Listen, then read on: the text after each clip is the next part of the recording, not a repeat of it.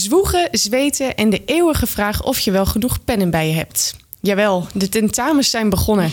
Deze week praten we door over spieken, stress en hoe, rijk je, en hoe je rijk kunt worden door te studeren. H van.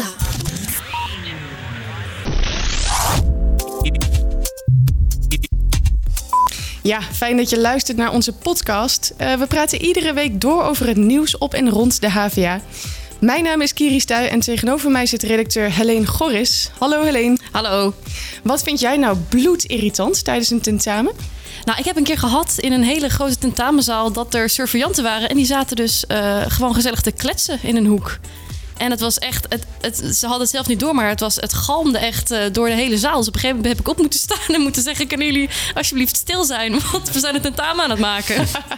maar wat is waar gewoon aan het kletsen dan? Of? Ja, een, een van die uh, surveillanten was volgens mij jarig. Dus ze hadden, waren ook koffie aan het drinken. Nou, het, was, het was voor hun heel gezellig, maar uh, het was gewoon, we konden ons niet meer concentreren. Taart tijdens je tentamen. Ik ja. vind het een, een hele traditie.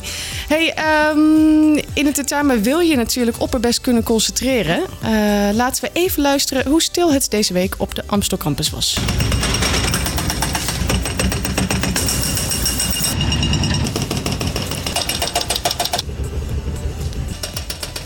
Ja, je hoorde de sloop van uh, het gemaal naast het Koonstamhuis. Dat is het uh, gebouwtje met de muurschildering van Anne Frank. Nou, net in deze week ging die tegen de vlakte. Daar wordt namelijk een nieuwe Conradhuis gebouwd. Uh, Helene, jij hebt in weer en wind daar buiten staan filmen met je camera. Ja. hoe staat het er nu bij? Nou, het is, uh, hij is helemaal met de grond gelijk gemaakt uh, inmiddels. En uh, dat werd gedaan met een soort van machine waar een hele grote pin aan zat. En die pin die werd eigenlijk het beton ingedrild. En volgens mij hebben ze hem in een paar dagen uiteindelijk tegen de grond gekregen. En ik liep er net nog even langs en al het puin is ook al helemaal netjes weggehaald. Dus er is niks meer van over. Nou, dan keert de rust hopelijk weer terug. En bij ons in de studio zijn twee gasten aangeschoven. Aan de overkant zit architect Adrie Barnhart, die in haar vrije tijd werkt als surveillant. Uh, de HVA huurt elke tentamenperiode flexibele krachten in om die tentamens in goede banen te leiden. Ze doen bijvoorbeeld de identiteitscontrole en houden in de gaten dat studenten niet spieken. Adrie, jij doet dit al vier jaar. Wat vind je er nou zo leuk aan? Het leuke is uiteindelijk uh, dat je, dat hoor ik ook van andere collega's, uh, met een goed gemoed weer verder gaat aan je eigen werk. Dat je gewoon ontzettend veel energie krijgt van uh, mensen rond de 20 en dat ze zo ongelooflijk gefocust uh, naar een mooie toekomst aan het werken zijn. Wat leuk zeg. Het is gewoon inspirerend om bij zo'n tentamen te zitten dus. Uh, erbij te zitten, wat soms wel eens drie uur kan duren. dat is dan misschien aan zich wat minder inspirerend. Maar het korte contact vooraf bij die ID-controle en het soms incidenteel nog even napraten met een klein aantal of één. Dat kan je gewoon uh, weer met een glimlach uh, het Koonstamhuis uh, laten verlaten. Ja. En naast jou zit Otis Hermsen, student werktuigbouwkunde. Uh, samen met Justin Kobelens het brein achter de start-up Toeper, waarmee studenten al lerend geld kunnen verdienen. Nou, dat uh, klinkt als een droom. Daar gaan we straks uh, heel lang verder over praten. hoe zijn deze weken? Heb jij deze, deze week echt tentamens gehad ook? Nee, deze week heb ik gelukkig geen tentamens hoeven te maken. Die zijn alweer een tijdje geleden. Ik heb morgen mijn verdediging, dus tentamens zijn gelukkig voor mij afgelopen en ik ben blij dat ik er vanaf ben. Zo, wat een spannende periode zeg. ja, zeker. Man. Ja. Alright. Nou, en ondanks de rustige tentamenperiode was er nog genoeg nieuws. Uh, indoctrinatie bijvoorbeeld. Uh, studenten kunnen via het meldpunt van Forum voor Democratie ervaringen delen over docenten die hun bewust politiek zouden beïnvloeden. Nou, uh, een kliklijn en een moderne schandpaal, zo noemden onderwijsbonden het meldpunt. Bovendien zou het de veiligheid van docenten in gevaar brengen. Nou, dat vindt dus ook de HVA. Het meldpunt is volgens het bestuur, ik citeer, in strijd met het uitgangspunt om discussie en debat in vrijheid te voeren. Otis, heb jij al een eh, mailtje gestuurd naar het meldpunt? Uh, nee, nog niet. Uh, ik studeer zelf werktuigbouwkunde, dus daar is op zich ook niet zo heel veel links of rechts aan. Dat oh. valt niet echt te indoctrineren, dus uh, nee, voor mij is dat niet heel toepasselijk. Nee, nooit het gevoel gehad dat je dat bewust werd gedaan? Nee, nee, eigenlijk niet. Nee, gelukkig niet. Goed nieuws. Uh, en heb je nou de ambitie om na je HBO-studie een master op de universiteit te doen? Dan kan je op tegenvallen stuiten. Uh, we wisten natuurlijk al lang dat die overstap niet makkelijk is. Maar nu blijkt nou ook nog eens dat HBO'ers helemaal niet worden toegelaten bij één op de drie WO-masters. Uh, dus ook niet met een schakeltraject. Helene, jij sprak eerder met uh, drie HVA's die een master op de universiteit wilden doen. Welke problemen kwamen zij tegen? Nou, de studenten die ik heb gesproken, die waren eigenlijk vooral boos over de verschillen tussen de universiteiten. Um, ik sprak bijvoorbeeld één student die wilde een master bestuurskunde gaan doen. En het liefst op de universiteit in Utrecht. En daar stond eigenlijk gewoon op de aanmeldpagina dat uh, HBO'ers er niet inkomen en er niet aan kunnen beginnen. Terwijl je op de VU hier in Amsterdam uh, met een test gewoon kan beginnen aan een pre-master en ook die master kan, kan gaan uitvoeren. Um, en dat gaat hij dus ook doen vanaf september. En een andere student die is uiteindelijk toegelaten, maar wel met een laag gemiddelde. Want op de website stond je moet een 7,5 staan om die master te kunnen doen. Zij had een 7,4. Heeft zich wel aangemeld uh, en is toegelaten. Dus wat er op die site staat is dan ook niet hetzelfde als hoe de selectie in de praktijk gaat. Um, de minister van Onderwijs, Ingrid van Engelshoven, die vindt dit ook niet de bedoeling. Zij wil nu dat uh, de bestaande wet duidelijker gaat worden, zodat HBO's in ieder geval op iedere universiteit dezelfde kans hebben. En er is een nieuwe app die kinderen met astma meer laat bewegen. Dit komt van HVA-onderzoekers Annette Brons en Katja Braam. Door Foxfit kunnen kinderen nu punten en digitale prijzen krijgen wanneer ze dagelijks genoeg, uh, genoeg bewegen. Helene, jij hebt de onderzoekers gesproken. Wat is precies het verhaal? Ja, kinderen met astma die bewegen vaak te weinig. En dat komt omdat ze bang zijn dat ze tijdens het bewegen een aanval van uh, kortademigheid krijgen. Uh, terwijl juist bewegen bij hen kan zorgen voor minder klachten en minder astmatische klachten. Foxfit is uh, een app die is ontwikkeld om ze toch aan het bewegen te krijgen en ook om ze daarmee zelfverzekerder te maken. Want door die app zouden ze ook weer met leeftijdsgenootjes durven spelen. de kinderen krijgen punten als ze bewegen. En dat kan voor van alles zijn. Dus of ze nou touwtjes springen of dansen of aan het rennen zijn, wat ze zelf het leukste vinden. En als ze hun doelen halen, dan krijgen ze digitale prijzen. Dat wil ik eigenlijk ook wel als ik ga sporten. ja, dat is best wel fijn, ja. Wil je nou meer nieuw lezen? Kijk dan op havana.nl.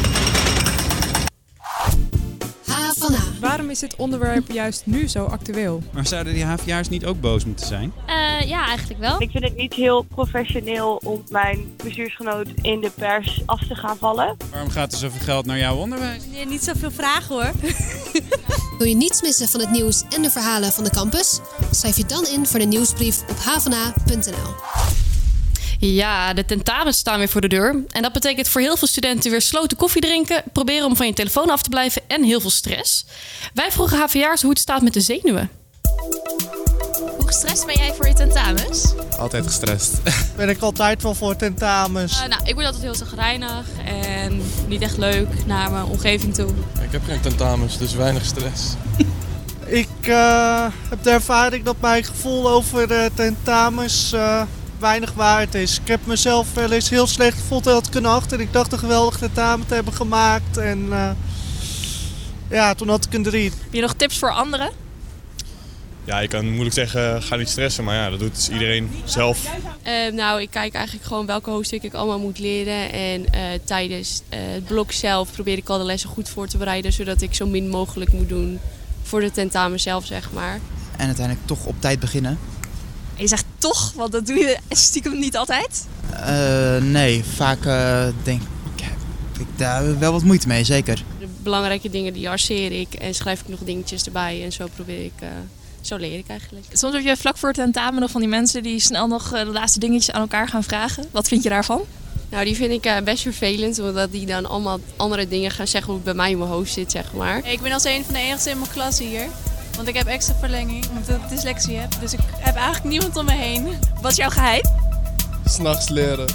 Drie uur wekkertje zetten en dan leren. S'nachts leren? Ben je dan niet moe? Uh? Jawel, daarom moest ik nu de hele dag slapen. Ja, Adrie, jij maakt als Sylvian natuurlijk die studenten op piekmomenten mee. Uh, hoe gedragen zij zich nou tijdens die tentamens? Dat is zo verschillend. Uh, nou ja, laat ik zeggen, ik ben wat ouder dan jullie. Dus mijn levensherkenning uh, uh, of herkenning bij andere mensen is natuurlijk ook, als het goed is, iets groter. Maar ook met surveilleren ga je gewoon je klantjes al een beetje uh, herkennen hoe ze aankomen lopen. Van, nou ja, hysterie in het kwadraat. Dat je denkt, meisjes, meisjes, rustig, rustig, rustig. Want dan zijn ze zo zenuwachtig? Of? Dan zijn ze zo druk op de gang. En dan uh, de koffiebekers vallen om. En uh, er zijn allemaal dingen aan het kwebbelen waarvan je denkt, dat kan ook vanmiddag. en er zijn ook mensen aan de andere kant van uh, zeg maar, de lijn die uh, heel cool en heel rustig alles onder controle binnenkomen. En dan zie je ook soms een beetje zo dat, dat wimpertje of dat oogje trillen. Dat je denkt, oké, dat is ook maar een houding. Maar goed, dan ben je alvast bezig. En zelf vind ik, dat heb ik je al eerder gezegd, een ontzettend leuke uitdaging om hen een beetje als ik kan hun moeder zijn, gewoon niet iets vervelends te zeggen. wat hun moeder misschien die ochtend nog heeft gezegd als ze thuis wonen, maar een grapje maken over hun naam. Ehm, hun naam ook even herhalen als ze inderdaad Anja van Velzen heet. En er staat A van Velzen en er staat achter Anja. Dan zegt hij, oké Anja, zoek een plekje. Dan zie je al de stress een klein beetje afnemen meeste tijd. En dat is zo'n makkelijk gebaar voor zoiets ja, effectiefs op dat moment. Even dat geen nummer zijn, maar daadwerkelijk een naam. Nou, jij zegt het, jij zit dichter bij uh, studententijd dan ik. Uh, dat zal het wel zijn. Dat je gewoon even laat zien dat ik daar ook maar gewoon met hen in een lokaal ben, met mijn collega's. En dat het ook maar een tentamen is, dat er morgen ook weer gewoon dingen moeten gebeuren. Ja. Ik kan niet zo goed uh, aantikken, maar het zijn hele kleine dingen. En ja, daarvoor zijn wij daar ook waarschijnlijk. Dat staat niet in onze functieomschrijving, maar dat is leuk om te doen. Ja. En hoe was het dan in jouw tijd? Dat weet ik gewoon niet meer. Dat weet ik echt niet Zo meer. lang is het nou ook toch niet geleden? Op de universiteit, ik weet het wel van de middelbare school, maar van de universiteit heb ik alleen maar een indruk dat je ging zitten en uh, je kreeg papier uitgereikt en dat er helemaal niet op ID-kaarten hadden wij niet. Paspoort hoefde je nog niet te hebben als je 23 was. Had je wel natuurlijk als je ging reizen, maar uh, er was geen controle. Hm. Je ging gewoon naar je zaal toe en daar ging je tentamen maken. En ik neem aan dat de fraude echt evenveel was als nu en 80 jaar geleden en over 30 jaar. Er is niks in veranderd. Nee. Maar we zijn met z'n allen, maar het is een stukje filosofie aan deze tafel, een beetje benauwd aan het worden voor allerlei dingen. Dus het moet allemaal gecontroleerd worden. Een soort ja. schijnzekerheid. Ja. Want ja. ze zijn zo braaf. En ze zijn zo braaf. Jullie zijn zo braaf. hoor je het, Otis? We zijn zo braaf. Dat is de eerste keer dat ik dat hoor. wij waren veel stouter in de 70 En hoe jaren. dan? Wat was dan stout? Um, ja, uh, in, in ons leven, niet zozeer misschien tentamen, maar wat wij, uh, uh, misschien ik dan niet persoonlijk, dat doet verder niet toe, gewoon mijn generatie, wat wij dronken en rookten en deden. en jullie allemaal minder. Dat ja, is... doen wij allemaal niet, hè, jongens. Nee. nee. jullie dan weer wel, maar ja, wat losser. En wij hadden het veel makkelijker dan jullie. Wij hoefden niet 80, 75 procent te halen in je eerste jaar, weet ik het allemaal niet. Hm. Um, wij konden uiteindelijk natuurlijk ook niet eindeloos over alles doen. Maar uh, uh, wij hadden iets meer rust om te kijken of die studie wel aanstond. Of je misschien wilde switchen naar anderhalf jaar. Dat kunnen jullie gewoon niet meer. Nee. Petje af voor jullie. Dat meen ik serieus. En die stress is zichtbaar in jullie generatie. Hm. Ja. Hey, en jij kreeg ooit op een, een heel bijzondere manier de klas stil. Ja. Hoe deed jij dat? Uh, het waren uh, wiskundedocenten die een andere graad aan het behalen waren als deeltijdstudenten. En die waren ook maar met z'n elf of twaalf. Dus een heel klein, uh, heel intiem groepje. Dat merkte je aan alles. Ze waren, gewoon echt een clan met elkaar. En die waren de laatste uitzending van Luizenmoeder aan het bespreken. Nou, dan moet je net mij hebben. Ik denk, ik gooi hem erin. Dus ik begon te zingen. Ga ik nu even niet herhalen. Ja, jawel, jawel, jawel. Drie, nee, ah, drie. Drie. Jullie denken mij te kennen, maar dat ga ik niet doen. Um, en dat ging zo grappig dat ze werkelijk, nou, ze vielen allemaal om van het lachen eigenlijk. Dat maar was even nou, voor de duidelijkheid, jij zong dan. Hallo allemaal, wat fijn dat je er bent. Het nou, grote ik kon het, niet, ik kon het niet eens afmaken. En nou, hysterisch bijna aan de andere kant. Dus toen moest ik zelf weer lachen om hun reactie. en uh, nou, deeltijdstudenten zijn anders dan uh, mensen van 16 net van de HAVO. Dat is gewoon zo. Tuurlijk is dat zo. Dus ik zei, jongens, laten we nou gewoon beginnen. Oké, okay, oké. Okay. En uh, na afloop uh, bleef er eentje ook weer vanuit haarzelf hangen. En met haar heb ik nog die laatste aflevering nog even minutieus, vrij specifiek doorgenomen. Het was een heel leuk tentamen. Ja. Dat is de truc dus. En hoe herken je nou een student die op het punt staat om te spieken? Um, zelf sta ik net als een groot aantal collega's vaker achter de studenten dan voor de studenten aan. Dan zit ik ook niet in hun gezichtsveld, wat ook maar irritatie kan opleveren. Het is hun tentamen, ik sta ten dienste van uh, hen. En dan zie je het kopie een beetje heen en weer gaan. Je ziet ook soms het blad bij de student voor haar of hem niet helemaal in het midden liggen. En dan loop je er wat vaker langs. En puntje, puntje, puntje. Ze hebben je door, studenten die luisteren. Aha. Eh, en heb, heb je ooit iemand echt op hete daad betrapt? Het is mij nog nooit overkomen in die vier jaar. Collega's wel. Hm. Ja. Ik ben ook wel eh, benieuwd eigenlijk naar jou, eh Otis. Jij hebt natuurlijk eh, ook best wel wat tentamens gemaakt. Wat, wat is jouw beste speaktruc? Zo, dat is een goede vraag. Ehm, nou, dat deed, ik, ik had wel één speaktruc en die deed ik altijd op de, op de middelbare school. Dat werkte heel goed. Eh, we hadden zo'n GR, zo'n grafische rekenmachine. En daar Mhm. kon je eh, alle formules kon je daar gewoon in plaatsen. Oh, ik weet niet precies op welke manier. Maar dat was, dat was best wel een goede die ik vaak gebruikte. En ik weet ook niet waarom, maar er werd nooit op getest. Dus dat ging altijd goed. Ja, dat is best wel een klassieker volgens Ja, mij. ja dat, dat was ook bij biologie mocht je dan opeens een rekenmachine gebruiken. Nou, het hele biologieboek stond in mijn rekenmachine inmiddels. Ja, dat, dat is gewoon misschien, ja, misschien hadden ze niet eens door dat dat kon eh, dan de docenten waarschijnlijk. En eh, ik vertelde jou net over, over mijn ervaring met surveillanten. Wat is jouw ervaring met, met surveillanten? Nou, over het algemeen eh, vrij goed. Ik heb er eigenlijk eh, niet zo heel veel herinnering aan dat dat op een bepaalde manier van invloed is geweest. In negatieve zin. En heb op, je met- mijn, eh, op mijn tentamen. En ik, Adrie vertelde net dat ze ook wel eens leuke, leuke gesprekken heeft eh, met studenten. Heb jij wel eens met een surveillant een, zo'n gesprek gehad? Nee, helaas niet. Helaas niet. Had ik maar zo'n surveillant die opeens juf, juf Anke begon te zingen. Eh, Jammer, hè? viel, viel helaas tegen. En tijdens ons eerdere interview, Adrie, vertelde jij dat jij dit doet, eh, dit surveilleren, ook om eh, nou, te investeren in nuttige bezigheden, eh, bezigheden voor als jouw AOW-tijd is aangebroken. Ja. Denk je dat je dit blijft doen nog jarenlang?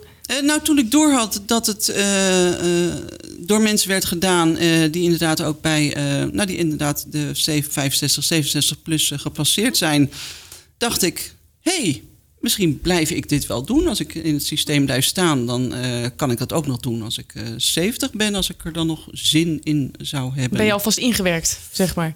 Ja, om erachter te komen. Ik doe ook eh, naast mijn eigen werk vrijwilligerswerk. Ehm, ehm, zo ben ik ook opgevoed, dat je een beetje ook in de maatschappij investeert. Het geeft je ook een goed gemoed, wat ik net al zei. Ehm, ik heb daar straks nog even met mensen zitten te praten op een andere plek. Er wordt zoveel gezeurd door mijn generatiegenoten. En zo wil ik, als het even kan, niet worden. Studenten houden je jong. Yes. Yes, als we nou, over jonge studenten, Otis die zit hier, eh, eh, hier naast mij. Ehm, als je nou geld wil verdienen tijdens het leren voor je tentamen, dan moet je bij Otis en bij zijn eh, compagnon Justin zijn. Want jullie hebben samen de Startup Toeper opgezet. Eh, daarmee koppelen jullie studenten aan scholieren om samen te leren. Kun jij een beetje uitleggen hoe dat werkt? Ja, zeker. Ja, we hebben dus eh, ongeveer twee jaar geleden hebben we Tooper opgericht samen. Eh, wat we gedaan hebben is, we hebben een online platform opgericht. Mhm. En daarop kunnen ouders van scholieren kunnen student boeken. Die student die komt bij de scholier thuis en die gaat samen met de Mhm. scholier aan de slag. En daarbij zitten ze eigenlijk allebei aan hun eigen werk.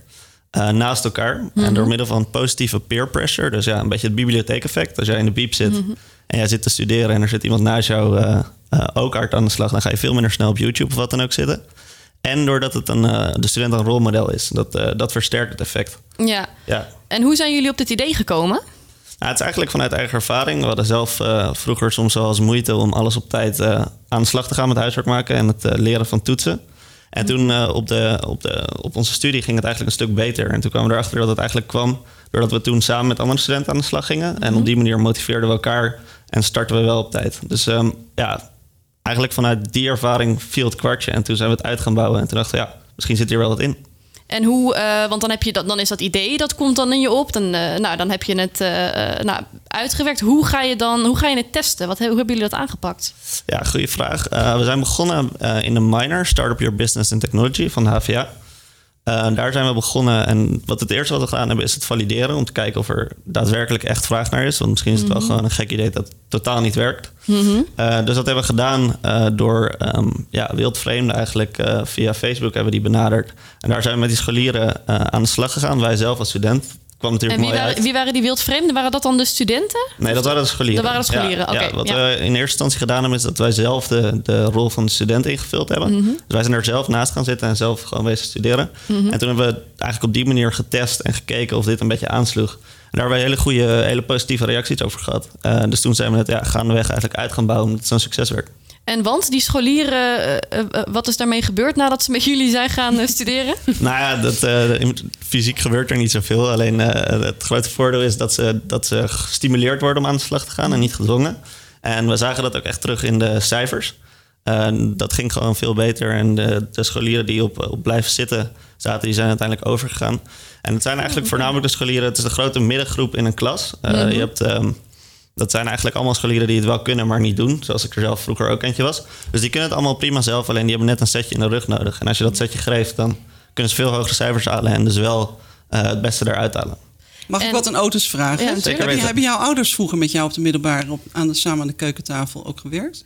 Uh, ja, dat hebben we wel gedaan. Alleen dat werkte niet zo goed. Oké, okay, Omdat... want ik ben laat aan kinderen begonnen. We wilden eerst nog een heleboel andere dingen doen uh, al die jaren daarvoor. Uh, dus ik heb nog relatief, nou, ik heb studerende kinderen. Ja. Wij deden dat. Uh, ook als ondernemers hadden wij altijd wel wat te doen. Dus uh, samen aan de tafel zitten, uh, koffie erbij of wat dan ook. Dat werkt al. En ik wou jou gewoon een tip geven als mede-ondernemer. Ja, Ga naar bladen van ouders van nu of jongeren nu of meisjes, weet ik wel wat de bladen heten, van die Mhm. iets oudere kinderen. Zorg dat je daar een artikel geplaatst krijgt. Want een heleboel ouders komen niet eens op dit zo voor de hand liggende idee. dat je ook samen met je kind, samen aan de keukentafel, iets aan het doen bent. Want een ouder die op zijn scherm kijkt, die kijken namelijk heel veel op hun schermen. En een kind maar aansporen tot huiswerk, dat is een heel raar opvoedkundig Ja. gedoe. Dus doe er je voordeel mee. Zeker, nee, echt waar. Gewoon echt doen. Ja, Ga je gang. Ja, nee, wat, wat ik zelf wel eh, persoonlijk had, was als ik, naast dat, als ik naast mijn moeder zat en die ging kijken of ik daadwerkelijk echt aan de slag ging, dan op een of andere manier, als je als ouder zegt tegen je kind dat je wat moet doen, dan vind je het als kind ook hartstikke leuk om dat anderen te gaan doen. Terwijl als er een student naast zit die net vijf jaartjes verder is, dan werkt dat, dan neem je eerder iets van hem aan dan van je ouders. Ja, maar die, die ouder moet niet zeggen, jij moet wat doen. Die ouder moet zelf aan zijn eigen werk gaan zitten. Die is Ja. gewoon met zijn eigen werk aan het doen. Dat bedoel ik eigenlijk. Je bent samen aan je eigen businessplan bezig, noem het Ja. maar zo. Het leven is ook een businessplan. Dat bedoel ik eigenlijk. Dus niet te heet controleren, maar gewoon Ja. ieder zijn ding. eh, samen, eh, ja, ja. Ja, want dat, Ja, is, dat is dat, dat eigenlijk wat er, eh, wat er gebeurt. Want inhoudelijk krijg je, je krijgt inhoudelijk geen hulp Nee, van klopt. de student. Ehm, waarom denk jij dat die methode dan toch goed werkt? Eh, nou, dat was eigenlijk om, zoals, zoals wat ik net al aangaf, dat je dus die grote middel, middelgroep hebt in een, in een klas. Waarvan er. eh, Kijk, tuurlijk heb je sommige scholieren die echt moeite hebben met wiskunde. En die, krijgen dan, eh, die hebben dan gewoon echt bijles nodig. Maar er zijn Ja. gewoon heel veel scholieren die het echt wel in zich hebben. Alleen het er niet altijd uithalen, omdat ze ja, gewoon prioriteit ergens anders leggen. Ja. En als je dat kan activeren bij die scholieren en wat meer inspeelt op de intrinsieke motivatie, dat gebeurt doordat er een rolmodel naast zit. Ehm, ehm, ja, dan krijg je veel betere resultaten. Je En bedoelt daardoor- dan dat de motivatie echt van binnenuit komt. Hè? Ja, dus niet dat klopt. het van buitenaf opgelegd wordt, maar Ja, klopt. Wij geven vaak al het voorbeeld. Dat hebben we dan gezien. Was er een, eh, een scholier, een meisje, dat, eh, dat zelf eh, haar, haar vriendin die wilde allemaal communicatiewetenschap of iets in die richting willen gaan doen. Maar zij was heel erg geïnteresseerd in techniek. En momenteel zijn er helaas nog niet zo heel veel ehm, eh, vrouwen gerepresenteerd in de techniek. Eh, maar we hebben daar toen een vrouwelijke eh student naast gezet. Die werkgelukkunde deed. En dat gaf een hele goede klik. En op die manier ehm, ja, activeer je iets meer de ambitie in de scholier dan simpelweg ernaast gaan zitten en gewoon maar wat doen. Dus dat rolmodel kan het op die manier nog veel meer versterken. Ja, en leer jij, leer jij zelf nog wel eens alleen? Of niet meer? Nou, inmiddels eh, ben ik wel steeds meer gegaan naar het eh, samen doen, dus het peer pressure. En eh, daar, eh, dat werkt voor mij gewoon wel echt het beste. Dus anders ga ik in een flex werkplek zitten waar iedereen ook aan het werk zit. Want thuis eh, heb ik soms wel moeite om echt te motiveren. Ja, thuis dan, dan lukt het niet. Nee, helaas. eh, soms wel, maar eh, vaak genoeg helaas Vaak niet. genoeg niet. ja, Adrie, heb jij nog een laatste tip voor de studenten die zich nu aan het voorbereiden zijn op hun tentamen? Ik zat gisteren in lijn 12 met een dame van ook een jaar 24. En die zat zo dicht bij mij dat ik haar hele gesprek door de telefoon kon horen. Ze deed het ook vrij luid op. En ze moest nog dit, ze moest nog dat, ze moest nog zus, ze moest nog zo. En ze moest nog bij die langs, ze moest nog drie dagen werken. En ze had wel daar. En ik stapte uit tegelijk met haar eh, bij de pijp. En ik zei haar ongevraagd... Denk je ook een beetje aan jezelf? Wildvreemde voor mij. Maar dat kwam uit mijn tenen. Ik dacht... ehm, jullie kunnen heel veel. Jullie rond de twintigers anno 2019. Jullie kunnen plannen. Pas het toe op jezelf. Mooie woorden. We zijn er volgende week weer met een podcast over de onderwijsconferentie. Dan praten we met de geno- genomineerden voor eh, docent van het jaar. Ehm, Adrie Otis, hartelijk bedankt dat jullie in de studio wilden komen. Eh, wil jij in de tussentijd nog op de hoogte blijven van al het nieuws en verhalen die we maken? Check dan havana.nl en volg ons op Instagram, Facebook en Twitter. En ook heel belangrijk, elke maandagochtend sturen we je een nieuwsbrief. Dus schrijf je in op onze website, helemaal onderaan op de homepage. Dank voor het luisteren. Geen enkele podcast meer missen? Abonneer je dan via SoundCloud of iTunes.